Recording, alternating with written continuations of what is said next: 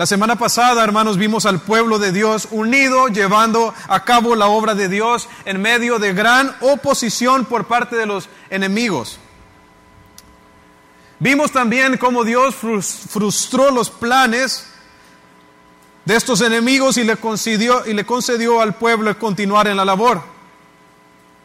En la conclusión del capítulo 4 que estuvimos examinando la semana pasada, vimos al pueblo de Dios unido, listo para defenderse mutuamente ante las amenazas que estaban recibiendo. Lo vemos trabajando, lo vemos cuidándose. La oposición no, no desanimó al pueblo para continuar con la obra, sino al contrario, los unió más. A pesar de los ataques, no salieron más debilitados, sino al contrario, salieron más fortalecidos. Ahora, uno pensaría, hermanos, que la oposición para que se realice la obra de Dios solo va a venir por medio de fuentes externas.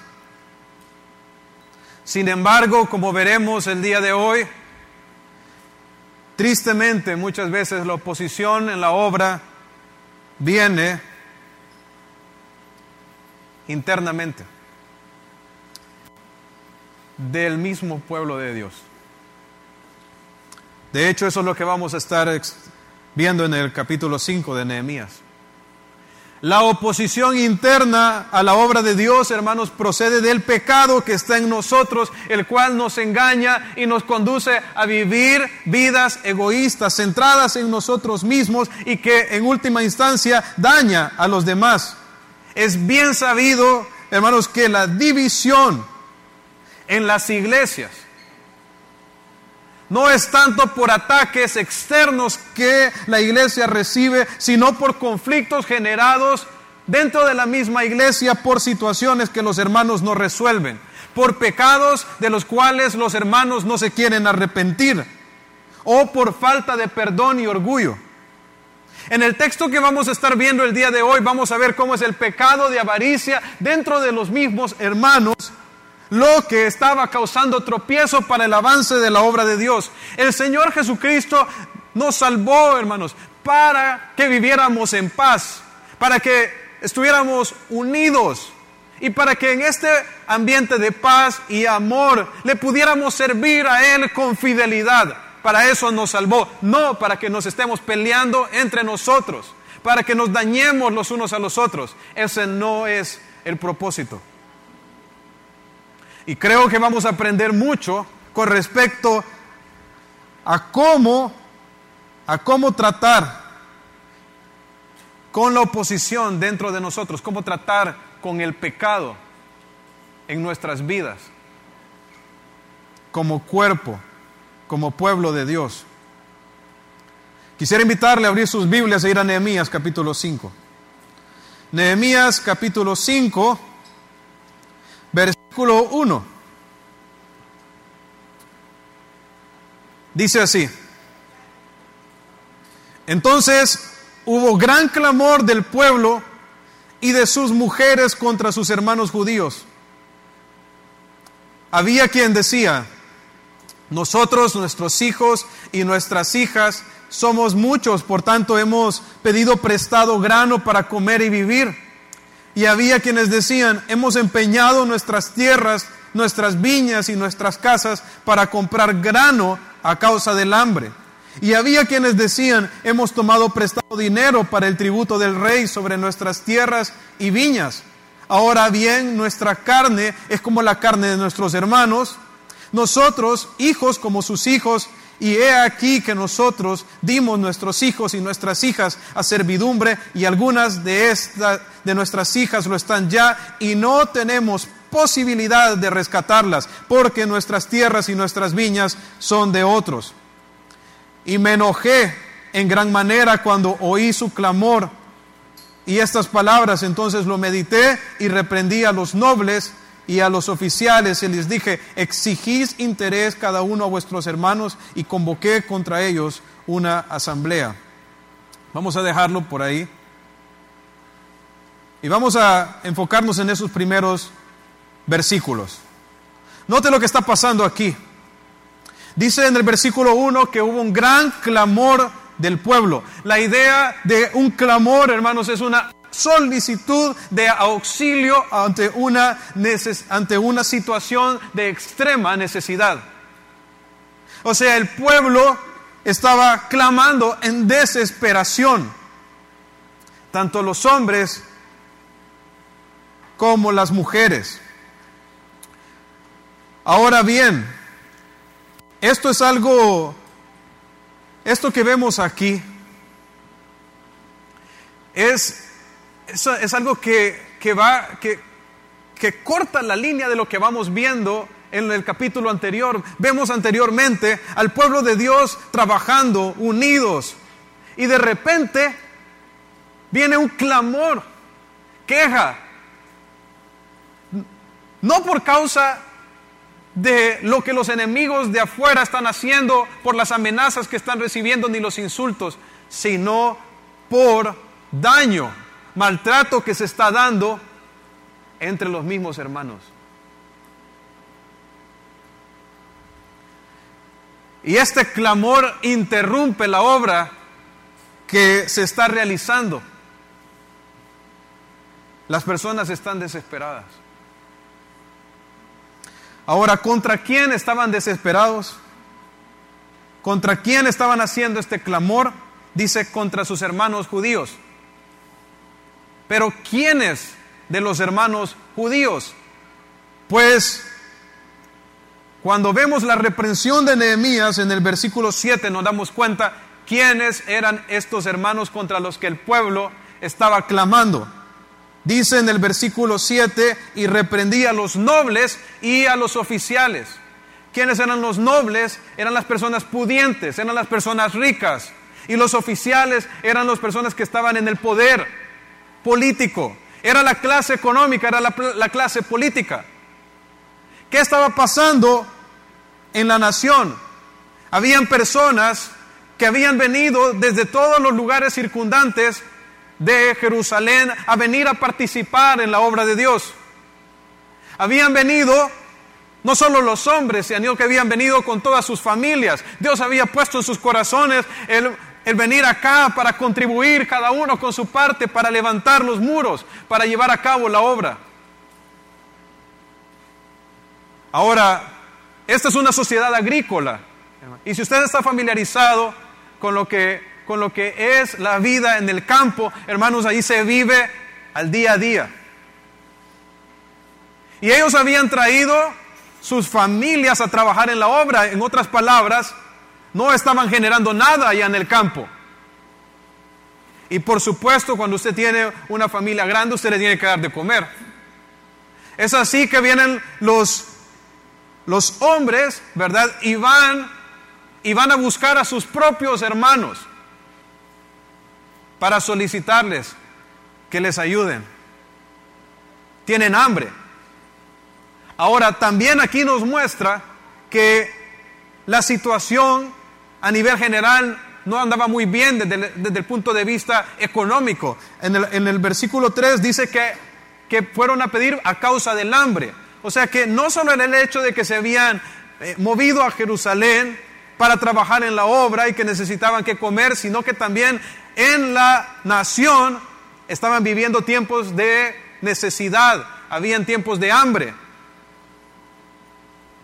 Ahora, estos, estas personas, estos, el pueblo, hermanos, no eran personas que estaban viviendo desordenadamente, que no querían trabajar en nada, como vimos en el caso de, de los tesalonicenses, sino personas que estaban sacrificando su tiempo, incluso sus medios productivos, para poder contribuir a llevar adelante la obra de Dios.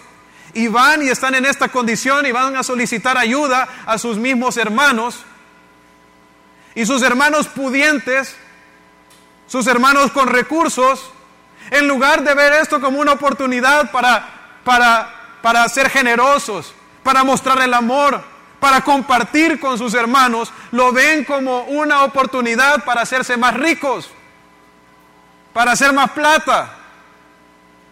Y deciden prestarles dinero, pero por supuesto, con intereses. Y no solamente eso, no les bastó, sino que estaban también en el negocio de hipotecar las propiedades de los hermanos. Cuando uno escucha el clamor, uno puede darse cuenta por qué era. En el versículo 2 dice que parte del clamor era porque nuestros hijos y nuestras hijas somos muchos y por tanto hemos pedido prestado grano para comer. Noten, hermanos, no estaban pidiendo dinero para irse a comprar un celular. No que existieran, es, irónico. No es para una para, para, para comprar un lujo. Hermanos, era para, para vivir, para comer. En el 3 dice, hemos empeñado nuestras tierras, nuestras viñas y nuestras casas para comprar del grano a causa del, del hambre. O sea que habían hipotecado sus propiedades para poder obtener dinero para poder comer. Y en el versículo 4 dice, y había quienes decían, hemos tomado prestado dinero para el tributo del rey sobre nuestras tierras y sobre nuestras viñas. Entonces no solo era que habían pedido prestado para comer, sino también para pagar los impuestos.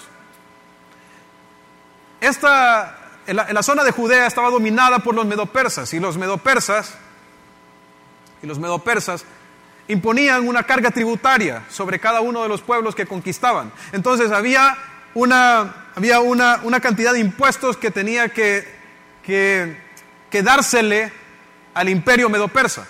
Pero no solamente eso, sino también que ellos le daban derecho al gobierno local que tenían ahí para poder cobrar impuestos para el funcionamiento del aparato estatal. Entonces, lo que pasaba era que los, entre los mismos hermanos judíos, los que tenían dinero, estaban prestando, estaban prestando con intereses y la clase política estaba usando el derecho que tenían para, para tomar impuestos para también cargar a sus hermanos al punto que muchos tuvieron que ir y vender sus propiedades para poder pagar esos impuestos. Ahora, noten el, el, versículo 5. Ahora bien, dice, nuestra carne es como la carne de nuestros hermanos. Lo que están diciendo el resto del pueblo es, miren, somos el mismo pueblo, somos hermanos. Son, es, es como diríamos en nuestros días, son de nuestra misma sangre. ¿Cómo es posible que nuestra misma sangre nos esté haciendo esto? ¿Cómo es posible que nuestros mismos hermanos estén haciendo esto? Ahora, pero el abuso no se quedaba ahí. Ahora bien, dice, nuestros hijos como como sus hijos, dice en la segunda parte del versículo 5. Y aquí dice que nosotros dimos nuestros hijos y nuestras hijas en servidumbre y algunas de nuestras hijas lo están ya y no tenemos posibilidad de rescatarlas. ¿Cuál es la idea aquí? Dios había permitido en la ley que si algún israelita estaba en una gran necesidad o tenía una deuda que no podía pagar, podía, podía pagarla con trabajo ofrecerse para ser un sirviente. Sin embargo, Dios le prohibió al pueblo que esclavizaran a sus hermanos. O sea que si un hermano se entregaba o se solicitaba que se le, se le recibiera como siervo para pagar una deuda, el hermano lo debía de hacer desde recibir, pero no tratar como un esclavo, no era su esclavo.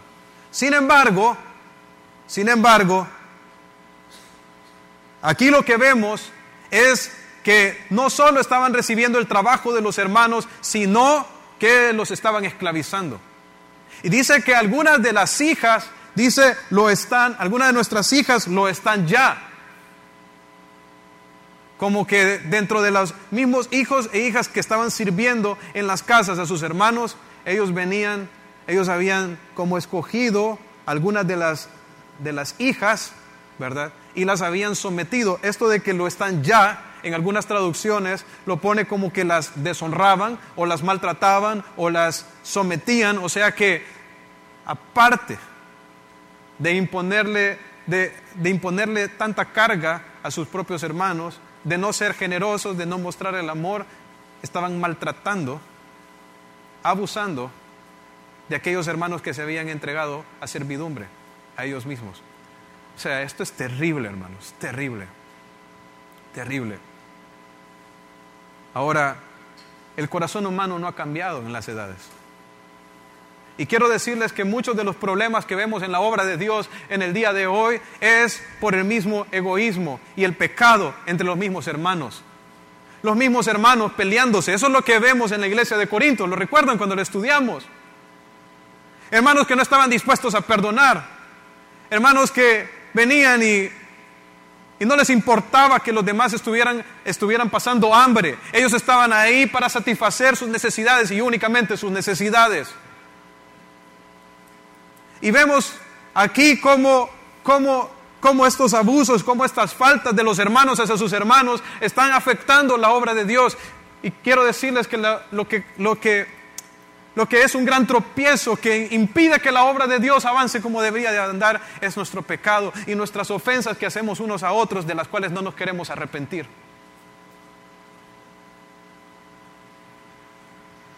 Nuestro pecado afecta, hermanos grandemente.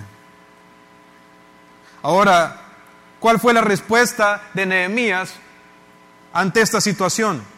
La vemos en el versículo 6. Dice, y me enojé en gran manera cuando oí su clamor y estas palabras. Ahora, ¿en qué consiste este enojo de Nehemías? Este enojo, hermanos, es la respuesta emocional ante la injusticia. Cuando nosotros vemos en las noticias un, un, crimen atroz, una niña que tomaron y la fueron a tirar allá a una cuneta, no es posible que nosotros respondamos con eso, ante eso con indiferencia o riéndonos. Por supuesto que no. Si nuestra conciencia está trabajando bien, hermanos, eso nos va a causar molestia, nos va a causar enojo y nuestra conciencia va a gritar que se haga justicia. Este es el enojo que sintió Nehemías. No era, no era, no era un berrinche de parte de él, no era un enojo motivado por egoísmo, orgullo en él. Era un enojo que era producto de la injusticia que se estaba dando entre el pueblo. En 1 Corintios 13, cuando se nos describe el amor, dice que el amor no se goza de la injusticia, mas se goza de la verdad. Cuando uno ama, no puede alegrarse con la injusticia.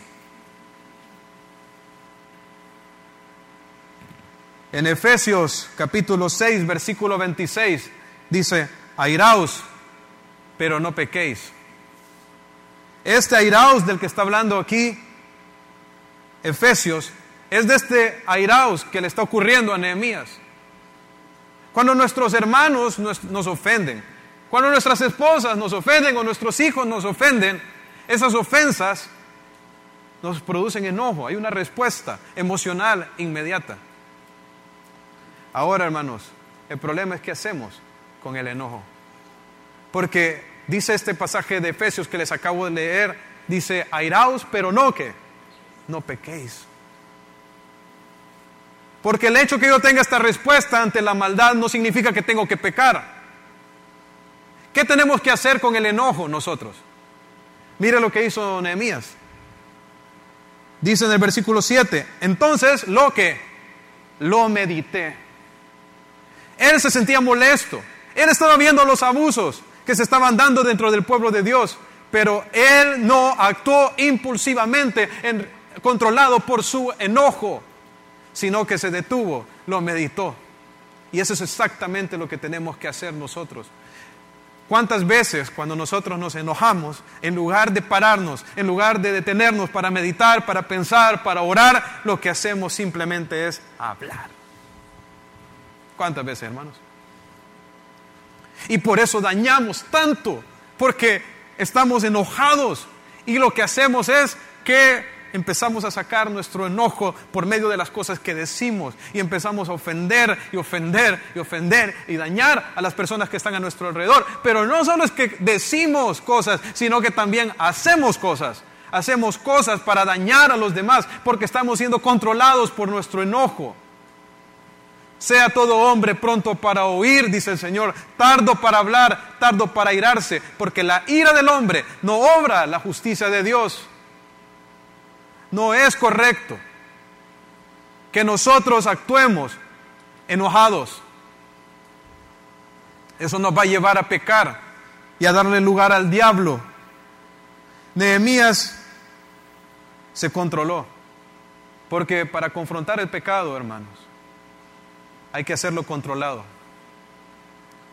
Si usted lo hace enojado, en lugar de solucionar los problemas, los va a atizar. Ahora, una vez, una vez habiéndolo meditado, fue y atacó el problema en su raíz.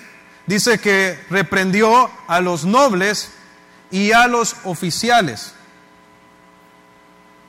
Ahora vemos aquí mucha valentía por parte de Nehemías. Esta era la gente que tenía el poder político y económico en Jerusalén. De pronto estas serían el tipo de personas con las que uno querría quedar bien si es gobernador, ¿no es así? Eso fue lo que hizo Pilato. Quería quedar bien con los judíos, por eso les entregó a Jesús, para crucificarlo. Eso hicieron los Herodes también. Sin embargo, vemos a Nehemías un hombre completamente diferente. Él no vive para agradar a los hombres, sino para agradar a Dios. ¿Por qué nosotros necesitamos reprender el pecado entre nosotros? Porque, porque las personas cuando están en pecado, a quien están ofendiendo es al Señor. Y nosotros tenemos que armarnos de valentía, hermanos, para poder hacer esto. Porque tristemente, muchas veces vemos los problemas pero los dejamos pasar. Y lo único que pasa es que se vuelven cada vez más grandes. No debemos hacer eso. Y no importa quién sea. Hay personas que no quieren reprender al pastor porque es la persona que está en autoridad. No es así, hermanos. Así que usted tiene, tiene algo en que haya pecado contra usted, por favor, véngame a decir. Así debe ser en el pueblo de Dios. Nehemías reprendió a los nobles y a los oficiales y les dije, exigís interés cada uno a vuestros hermanos y convoqué contra ellos una gran asamblea. Y les dije, estamos en el versículo 8, nosotros, según nuestras posibilidades, rescatamos a nuestros hermanos judíos que habían sido vendidos a las naciones. Y vosotros vendéis aún a vuestros hermanos y serán vendidos a nosotros. Y callaron pues no tuvieron que responder.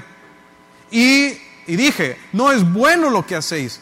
¿No andaréis en el temor de nuestro Dios para no ser oprobio de las naciones enemigas nuestras? También yo y mis hermanos y mis criados les hemos prestado dinero y grano. Quitémosles ahora este gravamen. Os ruego que les devolváis hoy sus tierras, sus viñas, sus olivares y sus casas, y la centésima parte del dinero, del grano, del vino y del aceite que demandáis de ellos como interés. Ahora, vale la pena que definamos, hermanos, qué es ser rico en este pasaje. Porque generalmente, cuando nosotros pensamos en los ricos, pensamos en gente que tiene más plata que nosotros. O hay alguno aquí, de pronto puede ser que hayan, que dice, yo soy rico. ¿Alguno de ustedes? Uno dice, yo soy, yo soy de los ricos, de los que tienen plata. ¿Eh? que bueno, por allá había una mano. Entonces, generalmente cuando nosotros pensamos en ser rico, pensamos en alguien que tiene más que nosotros.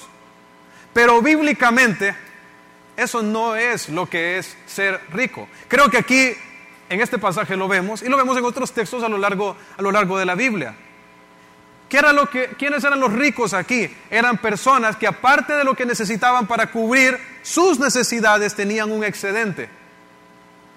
En este caso estaban utilizando para, para volverse más ricos, aprovechándose de sus hermanos. ¿Sabe cuáles son las necesidades básicas que nos dice el Señor que nosotros debemos estar contentos? Dice, teniendo sustento y abrigo, estemos contentos con eso. Esas son nuestras necesidades básicas. Todo lo que viene más allá de eso, hermano, es un excedente, riqueza. De, hecho, cuando uno escucha a Juan el Bautista, Señor Jesús, ¿qué dijo, ¿qué dijo él al que tenía dos capas? Que diera la otra. Y seguramente aquí tenemos más que eso en nuestra casa. Hermanos, ¿quiénes son los ricos aquí? A ver, somos nosotros, hermanos. Somos los ricos. Somos los ricos. ¿O alguno de nosotros vino con hambre acá? Hoy. De pronto que esté a dieta, ¿verdad? Yo los veo y no me parece.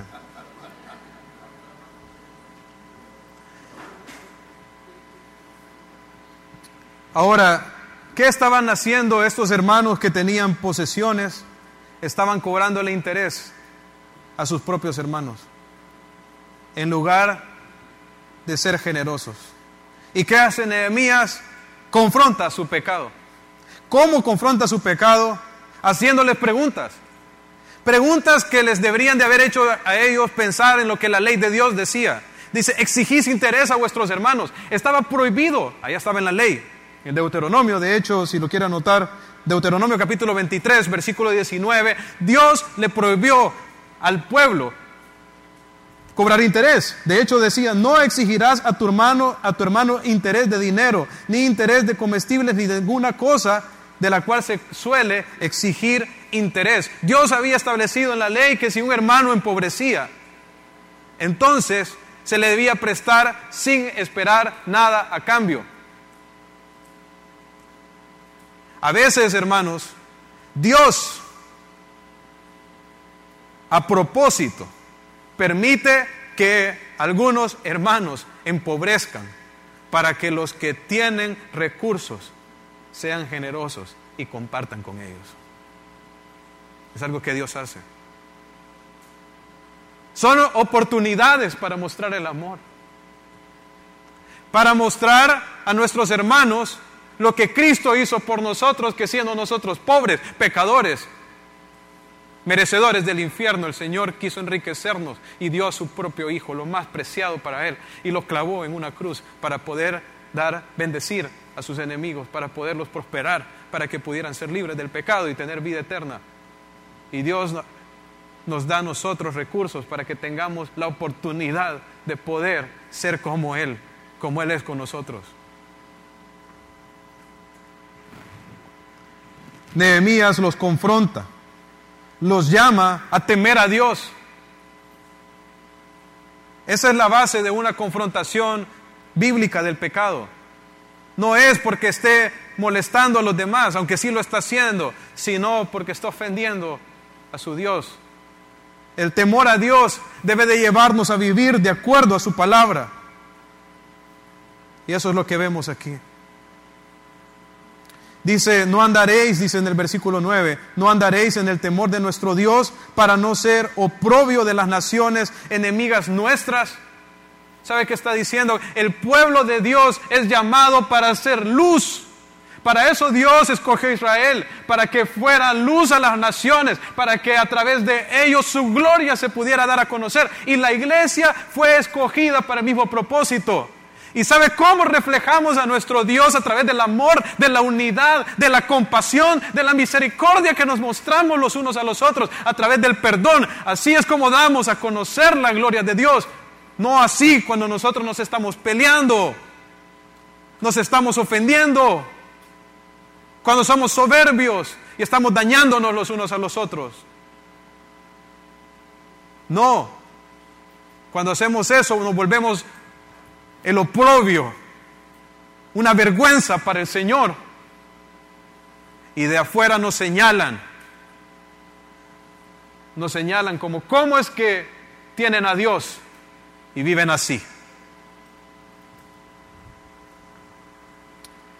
Ahora bien,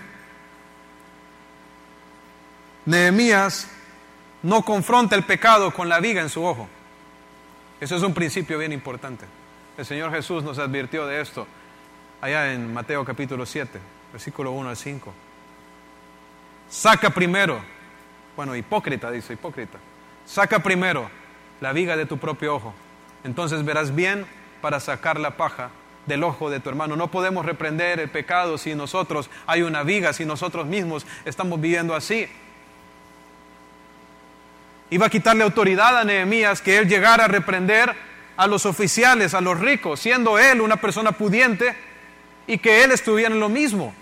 Pero Nehemías reprende con el ejemplo. Dice también yo, dice, mis hermanos y mis criados les hemos prestado dinero y grano. Quitémosles este, este gravamen. Nehemías se pone a sí mismo como un ejemplo. Y quiero decirles que Nehemías es un ejemplo es un, ejemplo de generosidad aquí.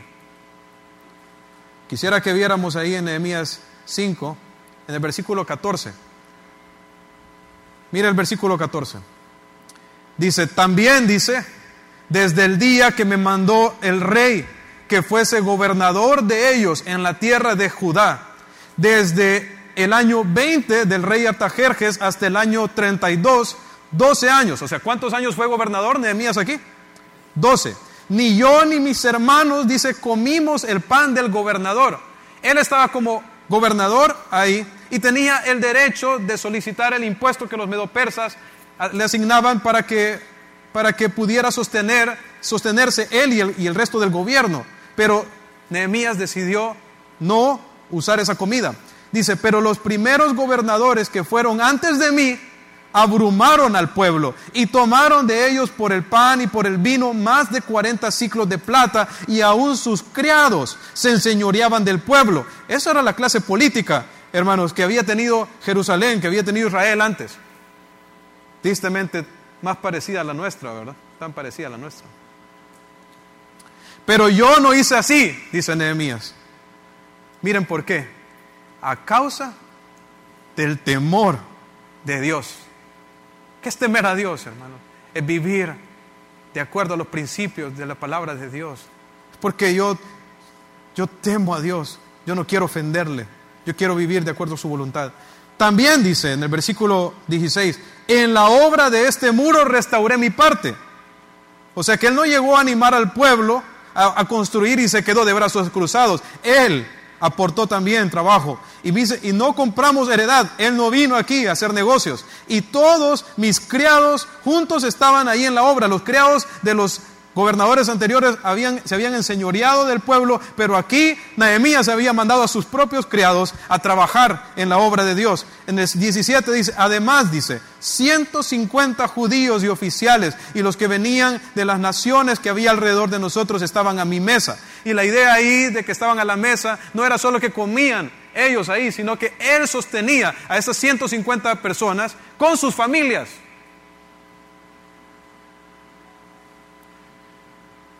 Hermanos, de su propia bolsa, Nehemías financió todo el aparato estatal de Israel. Dice, y lo que se preparaba para cada día era un buey, seis ovejas escogidas, también eran preparadas para mí aves, y cada diez días vino, vino en toda abundancia. Y con todo esto nunca requerí el pan del gobernador, porque la servidumbre de este pueblo era grave. Y noten lo que dice el 19, acuérdate de mí para bien, Dios mío, de todo lo que hice por este pueblo. Nehemías no estaba esperando la recompensa que los israelitas le pudieran dar. Él tenía la mirada en los cielos, en la recompensa de su Dios. Eso es lo que motiva la generosidad. Se puede imaginar 150 personas, hermanos, con más de 150 personas comiendo a su mesa, sosteniéndolos a ellos y a sus familias, a sus criados. Y aparte de esto, y aparte de esto, contribuir también para la obra de Dios por 12 años. O sea, no estamos hablando de que esto duró unos cuantos meses.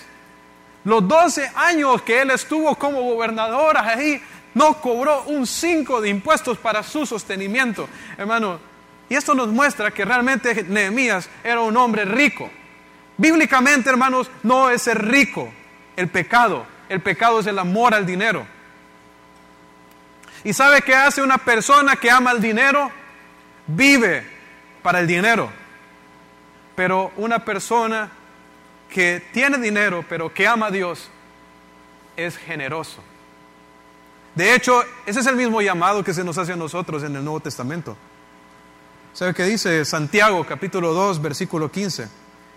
Y si un hermano o una hermana están desnudos, dice, y tienen necesidad del mantenimiento de cada día, y alguno de vosotros le dice, id en paz, dice, calentaos y saciaos, pero no les dais las cosas que son necesarias para el cuerpo, ¿de qué aprovecha? Así también la fe, si no tiene obras, es muerta en sí misma. Hermanos, la generosidad, la compasión hacia el hermano necesitado es una evidencia de la fe que nos hemos convertido de nuestros pecados. ¿Cómo es posible que yo crea en el Dios, en el Dios generoso, en el Dios de amor, en el Dios que dio su propio Hijo, que lo dio por nuestros pecados, y yo voy a ver a mi hermano en necesidad y no hacer nada, teniendo? No es posible. Mire primera de Juan 3:16.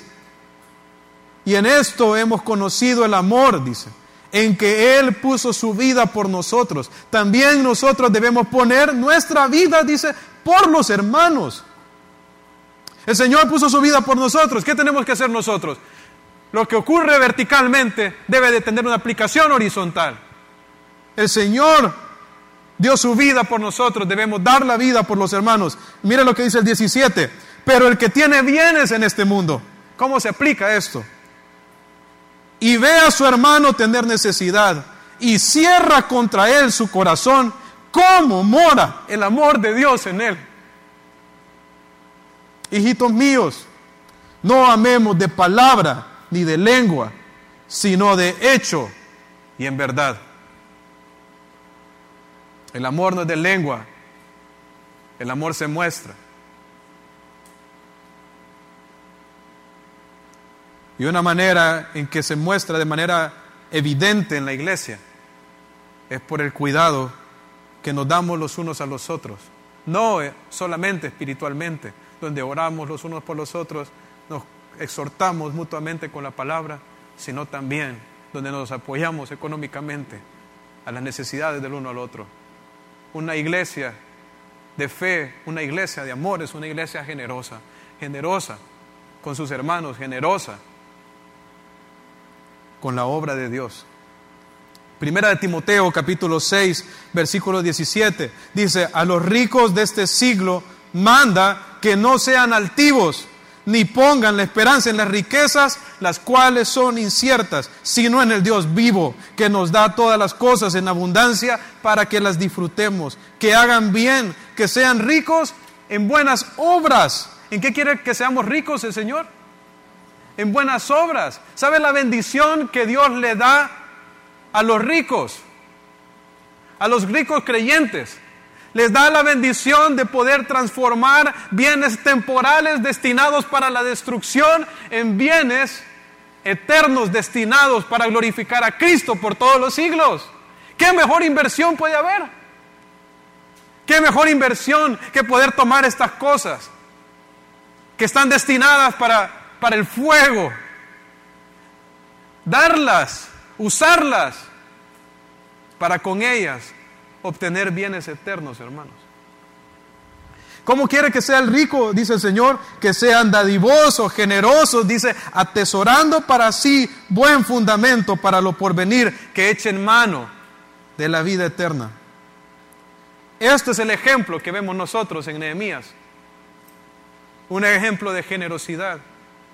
Una persona que no está confrontando el pecado de otros sin ser él un ejemplo importante que antes de que nosotros vayamos a exhortar a algún hermano, primero nos examinemos a nosotros mismos. Porque cuando uno va y confronta a otro por áreas de pecado en las que uno está, ese juicio con que uno juzga al otro va a caer sobre uno también. No juzguéis para que no sea juzgados. Esa es la idea, no juzgar hipócritamente. Ahora, ¿cuál fue la respuesta del pueblo ante la reprensión de Nehemías? Bien importante porque esto nos muestra cómo debemos de responder nosotros ante la reprensión del Señor de nuestro pecado. Versículo 12 al versículo 13. Dice, y dijeron, lo devolveremos y nada les demandaremos. Haremos así como tú dices. Entonces convoqué a los sacerdotes y les hice jurar que harían conforme a esto. Además sacudí mi vestido y dije, así sacuda Dios de la casa, de su casa y de su trabajo a todo hombre que no cumpliere esto. Y así sea sacudido y vacío. Y respondió toda la congregación, amén. Y alabaron a Jehová. Y el pueblo hizo conforme a esto. Note la diferencia entre lo que dice el versículo 12 y el final del versículo 13. Dice, y dijeron, dice el versículo 12, y al final dice, y el pueblo hizo. Estos son los dos componentes del arrepentimiento, hermanos. Confesión, reconocimiento del pecado y acción. El que encubre su pecado no prosperará, dice Proverbios 28, 13. Mas el que los confiesa y se aparta, alcanzará misericordia. Ellos vinieron y dijeron, lo devolveremos. Al decir que lo iban a devolver, ¿qué estaban diciendo? Que lo tenían, estaban reconociendo lo que habían hecho. Pero que tenían la disposición para restituir lo que ellos habían tomado de sus hermanos. Principio importante en el arrepentimiento es la restitución. Principio casi olvidado hoy. Cuando nosotros, hermanos, le fallamos a otros hermanos o a cualquier otra persona, nosotros, si, cuando nosotros nos arrepentimos, debemos buscar cómo restituir ese agravio. Por eso Saqueo, cuando se convirtió al Señor, él dijo, si alguno le he robado, le devolveré cuatro veces la cantidad. Porque el verdadero arrepentimiento no se queda solo en palabras, sino que restituye el agravio. Dijeron esto, lo devolveremos y nada demandaremos, haremos así como tú dices. Pero Nehemías fue un paso más allá. Los hizo jurar Ahora, pero delante de quién? Dice, delante de los sacerdotes. Y luego hizo una señal. Dice que se sacudió, se sacudió sus vestidos y dijo, así sacuda el Señor, dice al que no obedezca. Así lo sacuda de su casa y de su trabajo. Mire, Emías no dijo, vamos a poner, vamos a establecer una policía una, la policía de Jerusalén. Esta va a andar detrás de todos los ricos para obligarles a pagar, a que devuelvan lo que, lo que se comprometieron que iban a devolver. No, no, no. Nehemías pone a Dios como testigo. Porque el arrepentimiento no es delante de los hombres. La generosidad no es delante de la gente, eso es delante de Dios. Y Él, él los invita a ellos hacer un compromiso delante de Dios, por eso trajo a los sacerdotes. Un compromiso delante de Dios de que ellos obedecerían lo que habían, lo que habían prometido y que de no ser así, Dios mismo se iba a encargar de traer necesidad sobre su vida, porque ¿qué es lo que significa ser sacudido de su casa y de su trabajo? Perder su, su casa y perder su trabajo. Que vinieran estas consecuencias de parte de Dios si es que ellos no cumplían lo que habían dicho. ¿Cómo respondió la congregación? Amén. Miren, y dice, y alabaron a Jehová. Ese es el punto de todo esto. Cuando nosotros, hermanos, nos arrepentimos de nuestros pecados, cuando nosotros somos generosos, ¿sabe cuál es el, el punto de todo eso? ¿A qué nos conduce?